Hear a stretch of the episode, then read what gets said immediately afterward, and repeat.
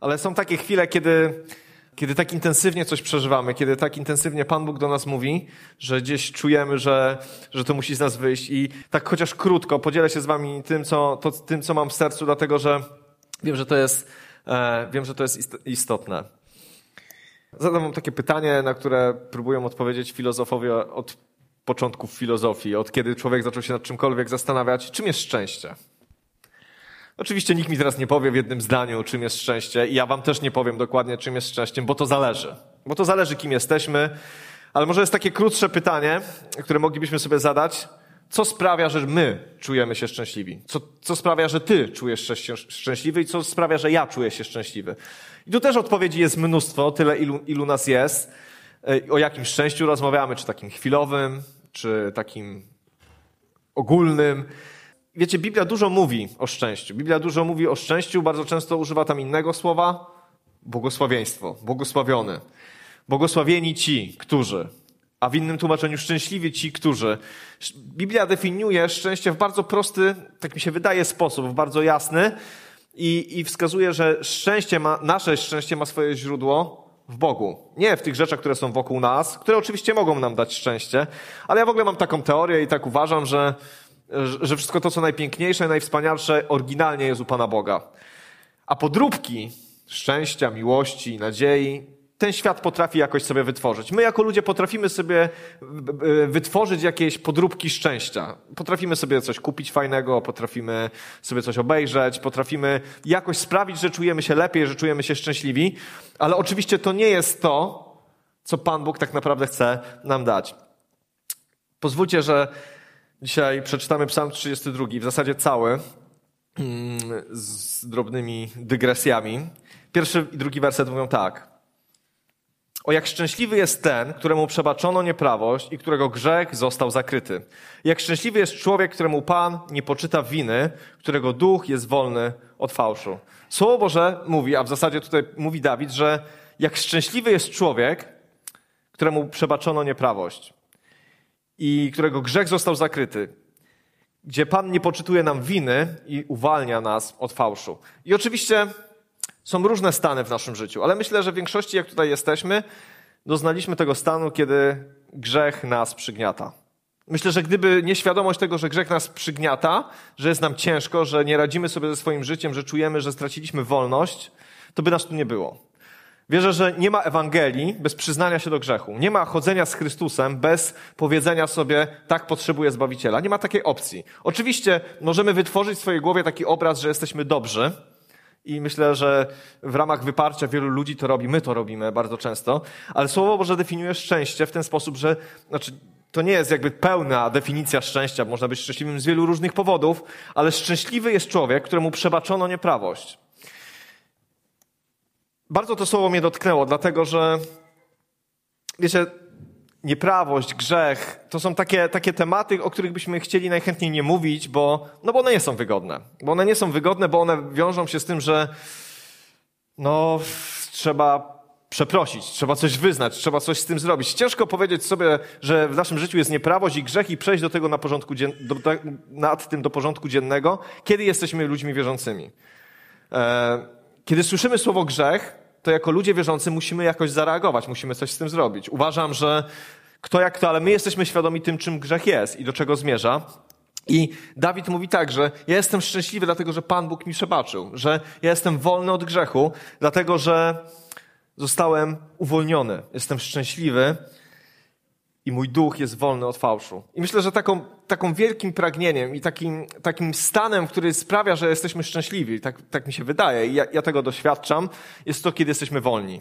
Kiedy nic na nas nie ciąży, kiedy nie ma na nas presji, kiedy nic nas nie przygniata, kiedy, kiedy możemy oddychać, kiedy możemy patrzeć na ten świat i widzimy przyszłość, widzimy nadzieję, widzimy, widzimy jakieś kolorowe barwy. To, to jest stan szczęścia, tak sobie to wyobrażam, ale kiedy jesteśmy przyciśnięci, zgnębieni i kiedy przed naszymi oczyma jest tylko, tylko szarość, to nie jest to stan szczęścia. I, I Dawid mówi o tym, że szczęśliwy jest człowiek, który jest wolny, który ma przebaczenie. Później czytamy tak. Kiedy milczałem, słabły moje kości, z powodu bólu, który wciąż mi towarzyszył, ponieważ dniem i nocą ciążyła na mnie Twoja ręka, a moja rzeźko, rzeź, rzeźkość znikła jak podczas letniej suszy. I tu jest pokazane, czym tak naprawdę jest grzech. I odwołuje się do naszego doświadczenia, bo wybaczcie, ale tak mi się wydaje, że mamy styczność z grzechem, albo mieliśmy przynajmniej styczność z grzechem. Wiemy, wiemy jak to pachnie. Wiemy, jak to działa w naszym życiu. I, i tutaj Dawid mówi, że jego kości słabły, że, e, że, że cały czas towarzyszyło mu to przekonanie, że, że ręka Boża nad nim ciąży, że cały czas towarzyszyło mu to przekonanie, że, że coś jest nie tak. I to, co tu jest pięknie napisane, moja rzeźkość znikła jak podczas letniej suszy. Kiedy grzech nam towarzyszy, kiedy w naszym życiu jest jakaś nieprawość, jakiś grzech, to nie, nie, nie jest normalnie. To tracimy energię, to tracimy taką witalność, to tracimy taką chęć do życia, bo jesteśmy przygnieceni, przygnieceni i jest wiele różnych porównań, o których mogliśmy grzech porównać do wielu różnych rzeczy, ale to, co mnie dotyka i może ja miałem kontakt z, takim, z taką formą grzechu, to jest grzech, który nie jest, hmm, jakby to powiedzieć, to nie jest diabeł, który stoi z tą swoją potworną twarzą nad człowiekiem i krzyczy na niego i mówi zabij, zamorduj, zrób coś bardzo złego. Wiecie, ja, ja, ja, czegoś takiego nie doświadczyłem, ale nie mówię, że tego nie ma. Ludzie robią potworne rzeczy i niestety mam, chcąc, nie chcąc, okazję się o tym przekonywać, rozmawiać z ludźmi, którzy zrobili straszne rzeczy, ale jednak to, jak ja sobie wyobrażam grzech i jak, jak ja go doświadczałem w moim życiu, jak ciągle czuję, że on na mnie czyha, to jest taki,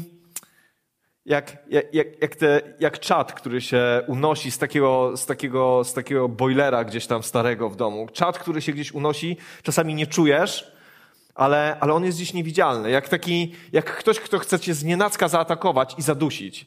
I wiecie, kiedy, kiedy zrobimy coś złego, kiedy zgrzeszymy, kiedy, kiedy upadniemy, kiedy, kiedy zawiedziemy, a zdarza nam się to nawet jako ludziom wierzącym, i wiecie, nie chcę teraz mówić o, jakiej, o jakim grzechu mówimy, bo myślę, że ta definicja, co się dzieje z człowiekiem, kiedy zgrzeszy, jest jasna.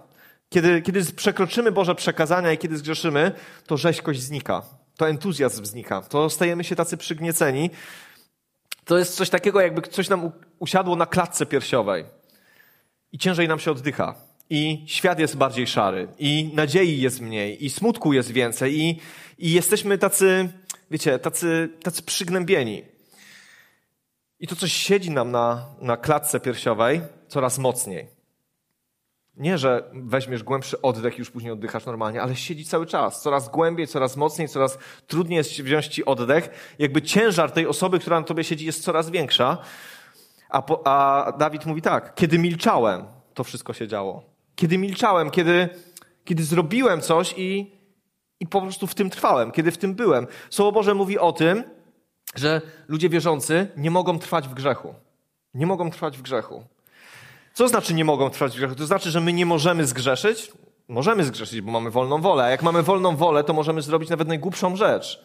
I ciągle możemy ją zrobić. Ale trwać w grzechu to znaczy, że człowiek wierzący, my jako ludzie wierzący, mamy tą świadomość. I ona gdzieś tam do nas dociera, mimo że chcemy to wyprzeć, że coraz ciężej nam się oddycha, że, że rzeźkość znika, że, że to nie jest to, co było wcześniej, że coś nam siedzi na klatce piersiowej, że coś nas coraz bardziej przygniata i to nie jest dobre. I musimy coś z tym zrobić. Bo nie trwać w grzechu to znaczy albo mu się poddać i umrzeć, albo coś z nim zrobić. Co my możemy zrobić z grzechem? Co, co my jako ludzie wierzący, ja wiem, że mówię bardzo elementarne rzeczy, ale wiecie, ja mam wrażenie, że żyjemy w czasach, kiedy nie możemy ignorować najprostszych rzeczy. Kiedy nie możemy powiedzieć, etam to jest taki mały grzech, albo etam to nic takiego ważnego, albo etam nikt mi nie będzie mówił, jak mam żyć. Dlaczego? Dlatego, że grzech rodzi śmierć. I kiedy mówimy o grzechu, to nie mówimy o czymś małym, jakimś, wiecie, jakiejś skazie na moralności, która sprawi, że ludzie cię przestaną lubić. Nie. To być może też, ale to niesie daleko i bardziej idące konsekwencje, bo grzech zabija. I ostatecznie grzech zabije nas. Jak nie fizycznie, to na pewno duchowo. I dlatego tak bardzo ważne jest to, żebyśmy o nim mówili. Nie, żebyśmy go hołbili, nie, żebyśmy się wiecznie samobiczowali, ale dlatego, że ja wierzę, że my, jako ludzie wierzący, żyjemy jaką nowiną? Dobrą. Dobrą nowiną, bo dobra nowina i to, co Chrystus zrobił na krzyżu, to pokonał grzech to pokonał grzech i my dzisiaj możemy być wolni. Ale ten grzech siedzi tutaj nam na klatce piersiowej i nas zniewala. Wierzę, że grzech, tak jak ja, jak ja go pamiętam, jak ja go widzę, jak ja go doświadczałem, to są też takie łańcuchy, które nas pętają. To jest coś, co sprawia, że nie możesz normalnie chodzić. Co sprawia, że możesz się przemieszczać, ale jest ci ciężko. To jakby ktoś ci włożył dziesięciokilowy worek na plecy. Niby chodzisz, niby żyjesz, ale, ale jest ci ciężko. Każdy krok jest trudny, bo grzech zniewala, bo grzech nas spętuje, bo grzech sprawia, że my nie możemy normalnie się zachowywać, a przez to jakość naszego życia upada. I krok po kroku on będzie nas dusił coraz bardziej, aż w końcu nas zadusi. I Słowo Boże o tym mówi.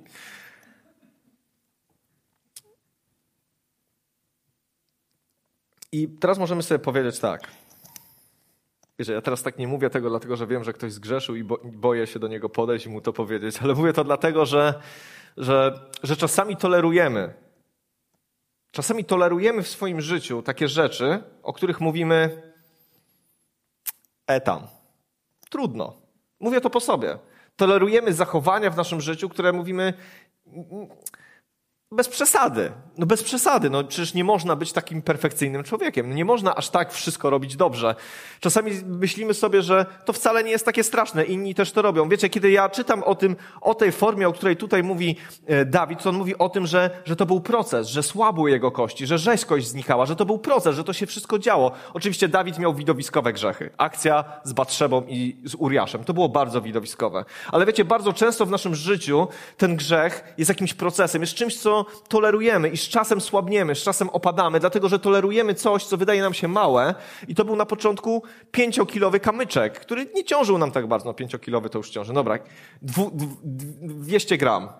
Kamień w kieszeni. To wcale tak bardzo nie ciążyło, ale z czasem te kamienie wpadają i wpadają i jest coraz ciężej, jest coraz mocniej i się zastanawiamy, Panie Boże, co się dzieje? Zaczynamy szukać różnego rodzaju porad.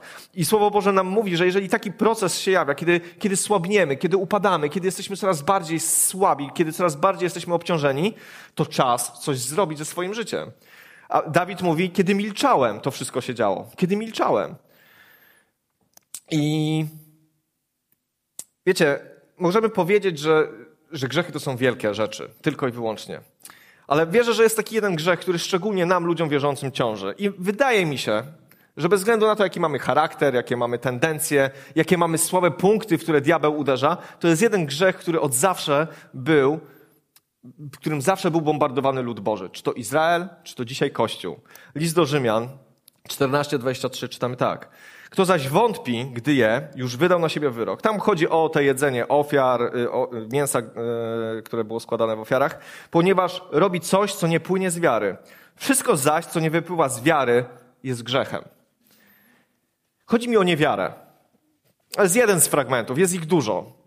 Czytamy w pierwszym liście do Koryntian, że dlaczego Izrael nie wszedł i w liście do Hebrajczyków do swojego odpocznienia.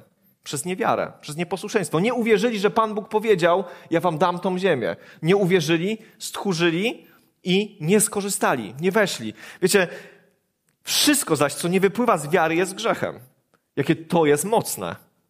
Jakie to jest mocne. Bo wiecie, kiedy ja czytam Biblię, to widzę, że Biblia mówi nam, jak żyć i funkcjonować w prawie każdej dziedzinie naszego życia. W rodzinie, w pracy, w kościele, w służbie, w relacjach z innymi ludźmi, Słowo Boże nam mówi, jakie są Boże standardy. I z drugiej strony tutaj mówi o tym, że wszystko zaś, co nie wypływa z wiary, jest grzechem. Wiecie, my czasami, jako ludzie wierzący, niekoniecznie musimy kogoś zabić, okłamać albo plotkować, żeby w, naszym, w naszej kieszeni pojawił się mały kamyczek. A później przy kolejnej sytuacji drugi kamyczek, a później przy kolejnej sytuacji czwarty kamyczek, a później przy kolejnej sytuacji ktoś nam wrzuci kamień na plecy i my dalej z tym idziemy i zastanawiamy się, o co chodzi. I ja mam wrażenie, i ja, ja to mówię też do siebie, że może też przez pryzmat tego, co się dzieje wokół nas, że kiedy, kiedy dzieją się rzeczy wokół nas niewygodne, ja nie mówię tylko geopolitycznie, ale też takie prywatne, kiedy dotykają nas problemy, zmagania, kiedy zadajemy sobie pytanie, w pewnym momencie musimy usiąść i tak po ludzku, na logikę powiedzieć, to komu ja ufam? To w kim ja pokładam swoją nadzieję? To tak naprawdę według czego ja chcę żyć? Czemu ja się poddam? I myślę, że w większości jest to świadoma decyzja. Bo Pan Bóg mówi, zaufajcie mi, Pan Bóg daje swoje obietnice, Pan Bóg mówi nam, Jezus nam mówi, że umarłem za was na krzyżu, poniosłem największą ofiarę. Słowo Boże, dobra nowina nam mówi, że możemy być wolni. Że nie musimy być spętani tym łańcuchem, że nie musimy żyć obciążeni, że jest dla nas szansa. A z drugiej strony widzimy, ale to musimy przyjąć przez wiarę. I nie zawsze to jest jak rzecz, którą weźmiesz i od razu masz. Musisz to przyjąć przez wiarę. Czasami może trzeba poczekać na spełnienie się obietnicy. Słowo Boże mówi, że obietnicę jak się dziedziczy? Przez, przez wiarę oczywiście i przez cierpliwość. Czasami trzeba tej cierpliwości, czasami pewnych rzeczy nie widać od razu, ale wiecie, mnie to tak bardzo uderzyło, że wszystko, co nie wypływa z wiary, jest grzechem. Wszystko, co nie wypływa z wiary, jest grzechem. My żyjemy, my funkcjonujemy codziennie i codziennie stoimy w kontrze wobec tego, co Pan Bóg mówi nam wobec jakiejś sytuacji i tego, co mówi nam świat. Nie wiem, czy wy tak macie, ale ja tak mam. Że, że im bardziej jestem świadomy tego, to widzę, że Boże standardy są inne niż standardy tego świata. I w pewnym momencie ja muszę zaufać albo przyjąć przez wiarę, że Pan Bóg wie lepiej. Jeżeli pójdę tą drogą, to mimo, że nie widzę jeszcze dzisiaj rozwiązania, to Pan Bóg za tym stanie. I Pan Bóg, powie, Pan Bóg się przyzna do swojego słowa. Mam wrażenie, że my dzisiaj dużo rzeczy robimy przez niewiarę. W niewierze. Żyjemy, chodzimy do kościoła, modlimy się, i kiedy są wielkie problemy i zmagania, to wtedy nasza wiara rośnie i to dobrze, chwała Bogu, bo nawet kiedy mamy problemy, uciekamy do Pana Boga, to On nas zawsze przyjmuje. Ale co się dzieje, kiedy nie mamy problemów i kryzysów i kiedy jest w miarę stabilnie? Może nie szałowo, ale trzeba żyć i normalnie funkcjonować. Kiedy trzeba podejmować codziennie różne decyzje. Kiedy trzeba się poświęcić, czy przyjdę w czwartek na nabożeństwo, czy nie, czy przyjdę w poniedziałek na modlitwę, albo czy zrobię inne rzeczy, które się Panu Bogu podobają. Czy przez wiarę chwycimy, że Pan Bóg zatroszczy się o inne rzeczy, czy podejmując decyzje finansowe, zawodowe, jakiekolwiek inne, których jest mnóstwo w ciągu naszego dnia, bierzemy przez wiarę, że Pan Bóg jest z nami.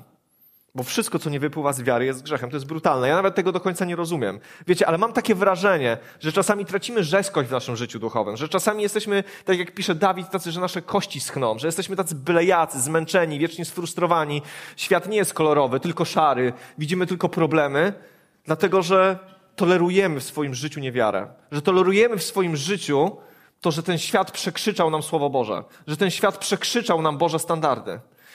Ja nie powiem, że wiara zawsze jest wygodna. Dla mnie jest czasami bardzo niewygodna. Bo kiedy ja czytam Słowo Boże, to bohaterowie wiary w 11 rozdziale listu do Hebrajczyków nie mieli łatwo ale widzieli wielkie rzeczy, doświadczali, doświadczali wielkich rzeczy, są dzisiaj wymienieni z imienia w Biblii jako bohaterowie wiary. Dlaczego? Dlatego, że chwycili coś, czego nie widać. Dlatego, że chwycili się czegoś, co, co nie było materialne, co było obietnicą, ale oni postanowili do końca temu wierzyć. A niektórzy z nich, jak tam czytamy, nawet nie zobaczyli wypełnienia obietnicy, ale przyjęli ją. Przyjęli ją do swojego serca. I wiecie, to słowo mnie dotyka, dlatego że ja w to głęboko wierzę. Ja w to głęboko wierzę, że szczęśliwy jest ten, któremu przebaczono nieprawości. Możemy jako chrześcijanie, ja wiem, że wielu chrześcijan się w tym bardzo lubuje, niestety, ale myślę, że wszyscy mamy trochę taką naturę i kto jest bez grzechu, niech pierwszy rzuci kamieniem, też taki byłem. Lubujemy się w tym, żeby wytykać grzechy innym. I żeby tego wersetu używać do swojego brata i siostry, będziesz bardzo szczęśliwy. Wyznaj swoje grzechy Panu Bogu. Pan Bóg cię kocha, Pan Bóg cię przebaczy. Ale wiecie, jakoś tak mnie to bardzo mocno dotknęło, dlatego że wierzę w to, że to, co Pan Bóg dla nas przygotował, jest wielkie i wspaniałe. Nie wiem, jak to będzie wyglądać, ale wiem, że, że Pan Bóg chce, żeby była rzeźkość w Twoim życiu. Żeby było kolorowo, żeby Twoje kości nie schły, żebyś miał witalność, tą duchową, entuzjazm, radość, żebyśmy mogli wypełnić to Słowo Boże, które mówi bez ustanku się radujcie. A z drugiej strony coś sprawia, że zawsze tęsknimy za Kościołem Nowego Testamentu, o którym czytamy w dziejach apostolskich, a jakoś go nie ma. Nie ma go w takiej formie, jak go sobie wyobrażamy, bo tamten Kościół też nie był idealny. Jak się tak między wierszami poczyta, to tam, wiecie, tam byli ludzie. Zawsze będą ludzie. Ale jednak są tam rzeczy, za którymi tęskni nasze serce. Wszystko, co nie wypływa z wiary, jest grzechem. A później czytamy tak podstawowa rzecz, którą, do której trzeba mieć wiarę. 32 rozdział, 32 e, psalm, 5 werset. Wówczas wyznałem Ci mój grzech. Przestałem skrywać moją winę. Stwierdziłem, wyznam na przekór sobie me nieprawości Panu. Wtedy Ty odpuściłeś winę mego grzechu. Przychodzi taki moment, kiedy człowiek wierzący musi, musi szczerze porozmawiać z Bogiem. Szczerze porozmawiać z Bogiem. Bo, bo my mamy takie chwile, i ja, ja wiem, że, że wszyscy mamy taką też zdolność e, maskowania pewnych rzeczy. Do spychania je tak w kąt, w kąt, później, później, później, później, któregoś dnia to załatwię.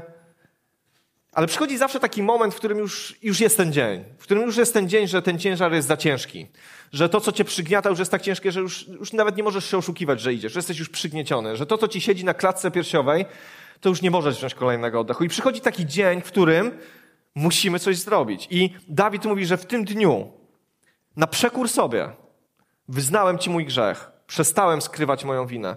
Wierzę, że zawsze początkiem Bożego działania w życiu każdego człowieka jest ten moment, kiedy człowiek odpycha, jakby rezygnuje ze swojej pychy, ze swojego egoizmu i jest w stanie stanąć przed Bogiem i powiedzieć: Zawiodłem. Jest w stanie powiedzieć: Nie mam siły. Jest w stanie powiedzieć: To zabrzmi dziwnie, ale Panie Boże, nie wierzę Ci w tej i w tej kwestii mojego życia. Nie wierzę, Naprawdę nie wierzę, że mnie uzdrowisz. Nie wierzę, że zbawisz moją rodzinę. Nie wierzę, że rozwiąże się ten problem.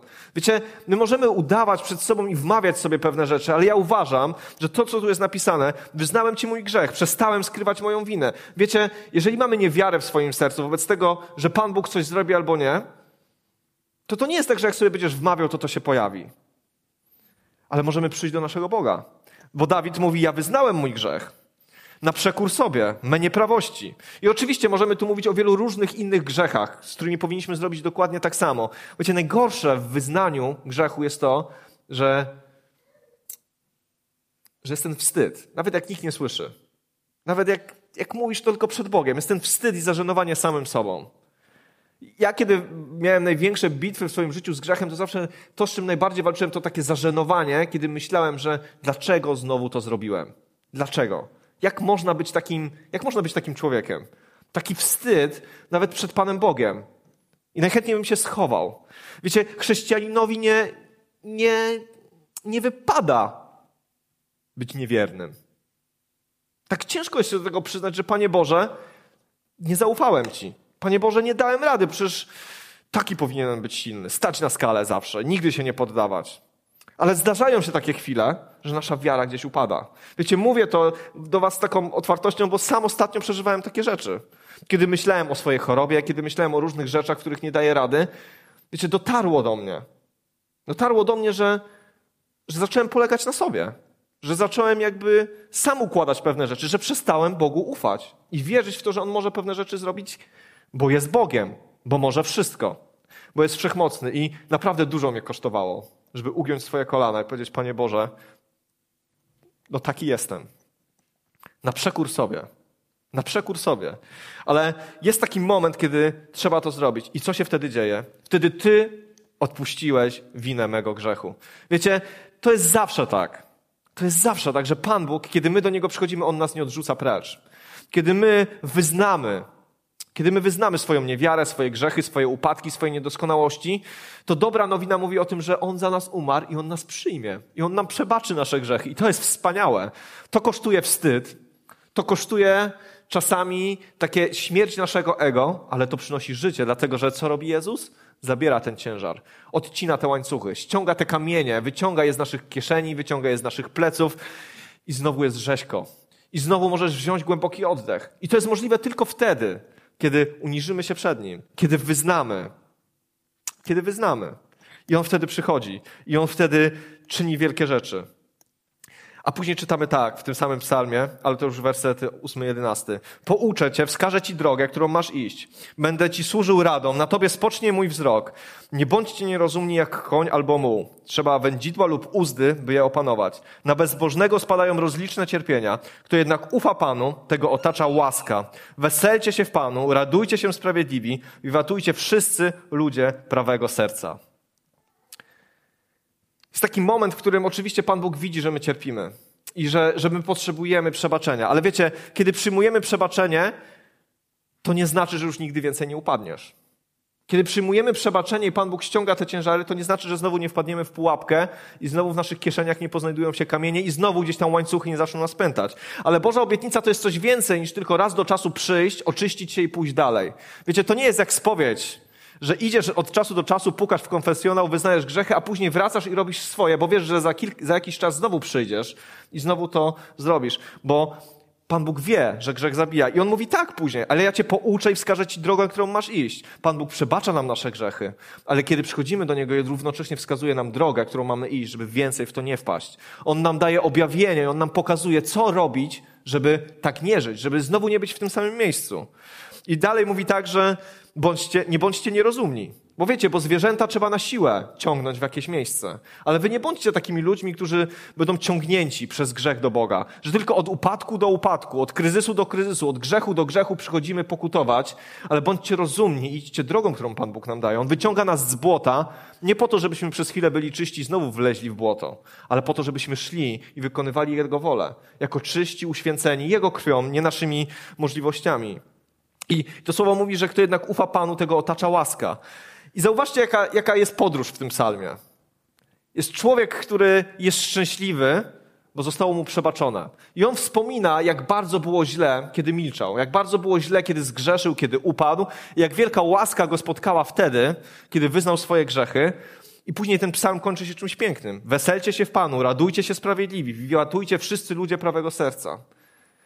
Dlatego, że kiedy doświadczamy Bożej obecności, dlatego, kiedy, kiedy, kiedy doświadczamy tego jedno, jednego z największych cudów, jaki istnieje, kiedy przychodzimy zmarnowani, tacy brudni, tacy, tacy nawet zniesmaczeni samymi sobą, kiedy przychodzimy do Pana Boga i kiedy On nas oczyszcza, kiedy On daje nam nową nadzieję, kiedy On sprawia, że znowu możemy oddychać, kiedy On nas wyciąga z błota, kiedy daje nam nową szatę. Czy jest coś piękniejszego? Ja jako chrześcijanin przeżyłem różne chwile, kiedy doświadczałem Pana Boga, czy na konferencjach, czy w różnych miejscach. To było piękne. Ja, ja nie chcę mówić, że to nie jest piękne, było wspaniałe. Ale nigdy nie zapomnę tego momentu, kiedy mnie wyciągnął z błota. I nigdy nie zapomnę tego, że kiedy zawsze do niego przychodziłem, nawet taki, wiecie, taki zniesmaczony sobą, to on zawsze mnie przyjmował. Nie rozumiem tego do dzisiaj. Ale wiecie, ja dzisiaj to mówię dlatego, że wierzę, że wierzę, że jest czas, żebyśmy jako ludzie wierzący uświadomili sobie, że jest coś takiego jak niewiara. Żebyśmy uświadomili sobie, że to nie jest nic dobrego, żebyśmy sobie uświadomili, że czas pewnych rzeczy pokutować. Po prostu pokutować. Bo Pan Bóg później wskaże nam drogę, którą mamy iść. I co to znaczy żyć w wierze. I będzie nas tego uczył, ale jest tyle Bożych obietnic, jest tyle wspaniałych Bożych rzeczy, które Pan Bóg nam daje. Większość z nich leży odłogiem w naszym życiu. Na półce. Może kiedyś. Może jak będę lepszy. Nie będziesz. Może dojrzejesz, może zrozumiesz pewne rzeczy, ale zawsze będziemy upadać. Wiecie, ja żyję tym, że, że to, co zostało nam darowane na krzyżu jest wspaniałe. Ja widzę to, że świat, który jest wokół nas, on nie ma tej nadziei, którą mamy my. On nie może dzisiaj z takim zrozumieniem myśleć o chwilach kryzysu, o jakim my myślimy. Ludzie, którzy dzisiaj popadają w problemy, nawet nie, nie, nie rozumują kategoriami grzechu, ale kiedy robią głupie rzeczy, oni nie mają ratunku. Wiecie, i my jako ludzie wierzący, którzy wiemy dokąd uciec, wiemy, co sprawia, że można znowu oddychać i być wolnym, my dzisiaj jesteśmy posłani, żeby mówić o tym, żeby głosić dobrą nowinę, żeby głosić to, co Jezus, kiedy w, w Nazarecie, w synagodze otworzył zwój i powiedział, że oto ten, że przyszedł ogłosić rok łaski pańskiej, żeby wypuścić jeńców z niewoli, żeby ogłosić wyzwolenie. To Jezus przyszedł robić na całą ziemię. My tego dzisiaj doświadczamy, ale wierzę, że ten świat tego potrzebuje. Nasze rodziny tego potrzebują, ludzie w naszych pracach tego potrzebują. I wiecie, tu nie chodzi o wielkie ewangelizacje, ale tu chodzi o to, że jeżeli my doceniamy, żyjemy w tym, jeżeli my pokutujemy, jeżeli my jesteśmy wolni, możemy oddychać, jesteśmy szczęśliwi, jeżeli jest w nas radość, o której tutaj czytamy, to to jest zaraźliwe. To jest zaraźliwe. Ludzie potrzebują i pragną wolności. Szukając tej wolności, wpadają w kolejne zniewolenia. Myślą, że narkotyki dadzą im wolność, może alkohol da, da, da, im wolność od jakichś problemów, a może jakieś partie polityczne w końcu dadzą im wolność, a może to, tamto, siamto, ale popadają w kolejne niewole. Ale tylko Chrystus tak naprawdę może dać to uczucie szczęścia, o którym mówiliśmy na początku. Tylko to prawdziwe szczęście może dać Chrystus, kiedy przychodzimy do Niego, kiedy wyznajemy swoje grzechy, kiedy przyznajemy się, On ściąga to wszystko z nas. I nie wiem, jakie są Boże obietnice w Twoim życiu. Nie wiem, jakie są rzeczy, w których boksujesz się. Wiecie, ja myślę, że niewiara powoduje to, że my nie rośniemy, że my się boksujemy. Izrael nie wierzył i nie wszedł do ziemi obiecanej i co robił? Przez 40 lat chodził w kółko po pustyni. Wielu chrześcijan dzisiaj chodzi po pustyni, dlatego że jest w nas niewiara w to, że Pan Bóg może, że Pan Bóg potrafi, że kiedy my zrobimy krok, to Pan Bóg nam pobłogosławi, to On za nami stanie w odpowiednim momencie zrobić krok wiary i czekać, aż Pan Bóg za nami stanie, to jest najbardziej odważna rzecz w chrześcijaństwie. Ale ci, którzy to robią, mogą powiedzieć: Pan Bóg jest wielki. Mam wielką radość w sercu.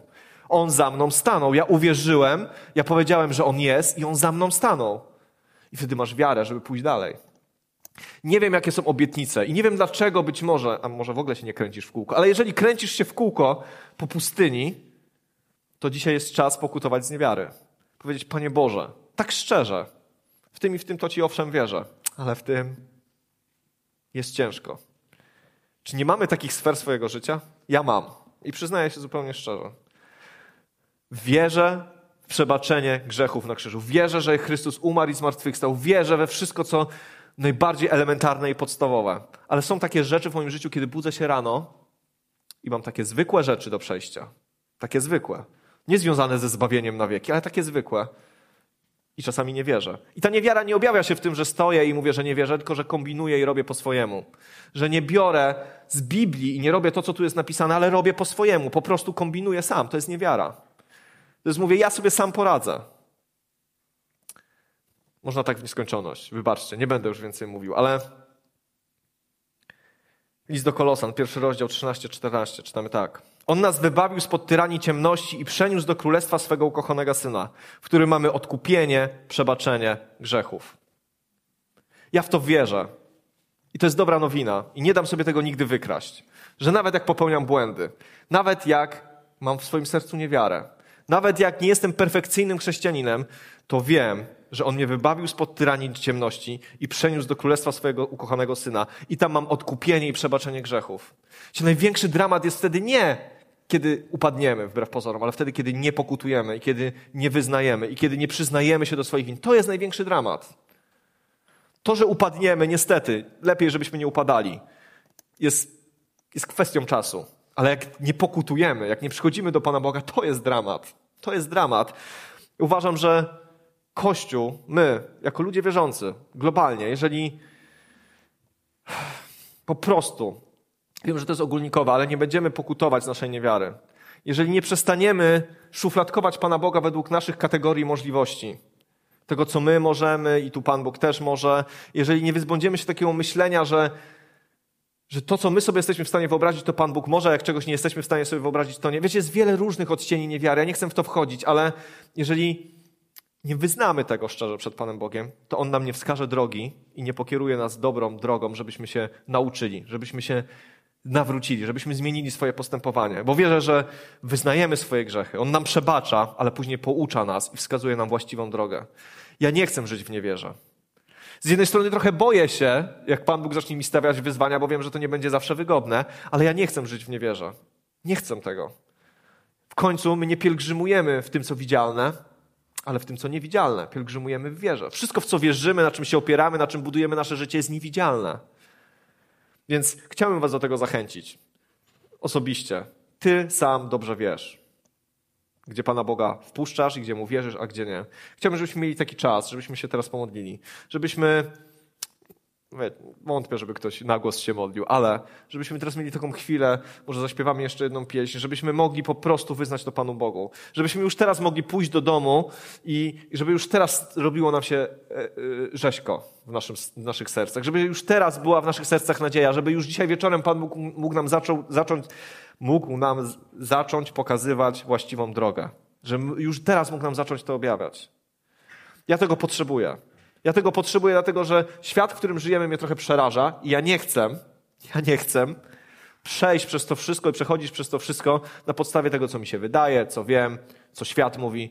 Ja wiem, że jesteśmy w stanie przez to przejść tylko przez wiarę, tylko wierząc Panu Bogu, tylko, re, tylko w pełni Jemu ufając. Ja, ja w to głęboko wierzę, że to dzisiaj nie jest dla mnie zachcianka, żeby być lepszym chrześcijaninem.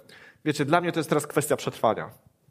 Nie chcę być człowiekiem niewierzącym, nawet w najdrobniejszym elemencie. Wiem, że to odważne, ale nie mam zdolności, żeby w tym świecie odnaleźć się bez Boga. I chcę Mu po prostu wierzyć. I chcę wierzyć, że On ma dla mnie dobre rzeczy. I chcę wierzyć, że On mnie poprowadzi. I chcę wierzyć, że każda dziedzina mojego życia, każda, jest tą dziedziną, w którą On chce mnie poprowadzić. Więc chciałbym, żebyśmy przeprosili Pana Boga i żebyśmy poprosili, żeby On nas obudził, żeby On nas tchnął, żeby, żebyśmy mogli chodzić Jego ścieżkami, żebyśmy mogli Mu wierzyć tak prawdziwie i mocno we wszystkim. Powstańmy. Panie Boże, ja Ci dziękuję za to, że, że Ty jesteś naszym Bogiem. Ja Ci dziękuję za to, że tam na krzyżu, Panie, Ty zapłaciłeś największą cenę. największą cenę, Panie. Ty wziąłeś na siebie, Panie, każdy grzech. I Ty widzisz, Panie, nasze serca. Ja, Panie, nie chcę, Boże, też mówić tak, że my jesteśmy jacyś do szpiku kości źli, Panie, ale Ty widzisz, Boże, co my przeżywamy. Widzisz, Panie, nasze pytania, nasze wątpliwości, Panie, i często naszą niewiarę, która z tego wypływa, Panie. Często to, że, że, że, że nie wierzymy, że Ty możesz coś uczynić. Panie, ja dzisiaj z tego pokutuję, Boże. Ja dzisiaj Cię przepraszam, Boże, za to, że, że są takie dziedziny mojego życia, Panie. Są takie dziedziny mojego życia, Panie, że się poddałem, Panie. Że, że niech się toczy, niech będzie. Panie, ja wyznaję, że Ty jesteś moim Panem i Zbawicielem, Boże. Dlatego proszę Cię, żebyś mi przebaczył, Panie, i proszę Cię, żebyś dotknął naszych serc dzisiaj. Panie, bo my nie chcemy być ludźmi, Panie, którzy przez niewiarę nie wchodzą tam, gdzie jest ich powołanie, Panie, ale wręcz przeciwnie, Panie. Chcemy, tak jak w Twoim słowie jest napisane, nie być tymi, którzy tracą wiarę, ale tymi, którzy zachowują i idą do przodu, Panie. Chcemy być tymi, Panie, którzy będą chwytać Twoje obietnice. Proszę Cię, Duchu Święty, żebyś Ty nam wskazał drogę, tak jak Ty nam obiecałeś w swoim słowie. Żebyś nas pouczył, Panie. Żebyś nam służył radą, Panie. Ja dziękuję Ci, że my nie jesteśmy sami, Panie. Że nie jesteśmy skazani na swoje, Boże, wymysły, ale możemy Tobie zaufać. Dlatego proszę Cię, Duchu Święty, oczyść nas, Panie, z niewiary. Oczyść nas, Panie, z tych wszystkich rzeczy, Panie, w których mówimy, że, że tego się nie da, że to, się, że to nie działa, że, że to już tak nie jest, Panie. Zabierz to wszystko od nas, Panie. Uwolnij nas od tego. Ściągnij to jarzmo niewiary z naszych serc, Panie, z naszych pleców, żebyśmy mogli, Panie, doświadczać tego, co masz dla nas, Panie. Proszę Cię też o odwagę. Ja wiem, Panie, że z wiarą powiązana jest odwaga, Panie. Ja wiem, że jeżeli chcemy Tobie wierzyć, to będziemy musieli podejmować odważne decyzje, Panie. To będziemy musieli robić kroki wiary, Panie. Często w nieznane, Panie, ale prosimy Cię, Duchu Święty, żebyś Ty nas wypełnił, żebyś nas ogarnął, Panie. Żebyśmy wiedzieli, że to są Twoje ścieżki, żebyśmy czuli się na nich bezpiecznie, żebyśmy nie wątpili w to, Panie, że Ty masz wszelką moc, Panie. O Boże, Ty jesteś potężnym Bogiem. Ty możesz wszystko, Panie. I historia jest w Twoim ręku, Panie, i przyszłość jest w Twoim ręku, i nasze życie jest w Twoim ręku, Panie. I nic nie dzieje się bez Twojej zgody, Panie. Dziękuję Ci za to, że jesteśmy bezpieczni w Tobie, Panie. Dziękuję Ci za to, Panie, że Ty masz o nas dobre myśli, Boże. Dziękuję Ci za to, że możemy uchwycić się Ciebie, Panie. Proszę Cię, Duchu Święty, żebyś nas dzisiaj prowadził, żebyś Ty do nas mówił, Panie, żebyś nas przemieniał, Panie. Potrzebujemy Ciebie w imieniu Jezusa Chrystusa, Panie. Potrzebujemy Ciebie. Aleluja. Kurwa,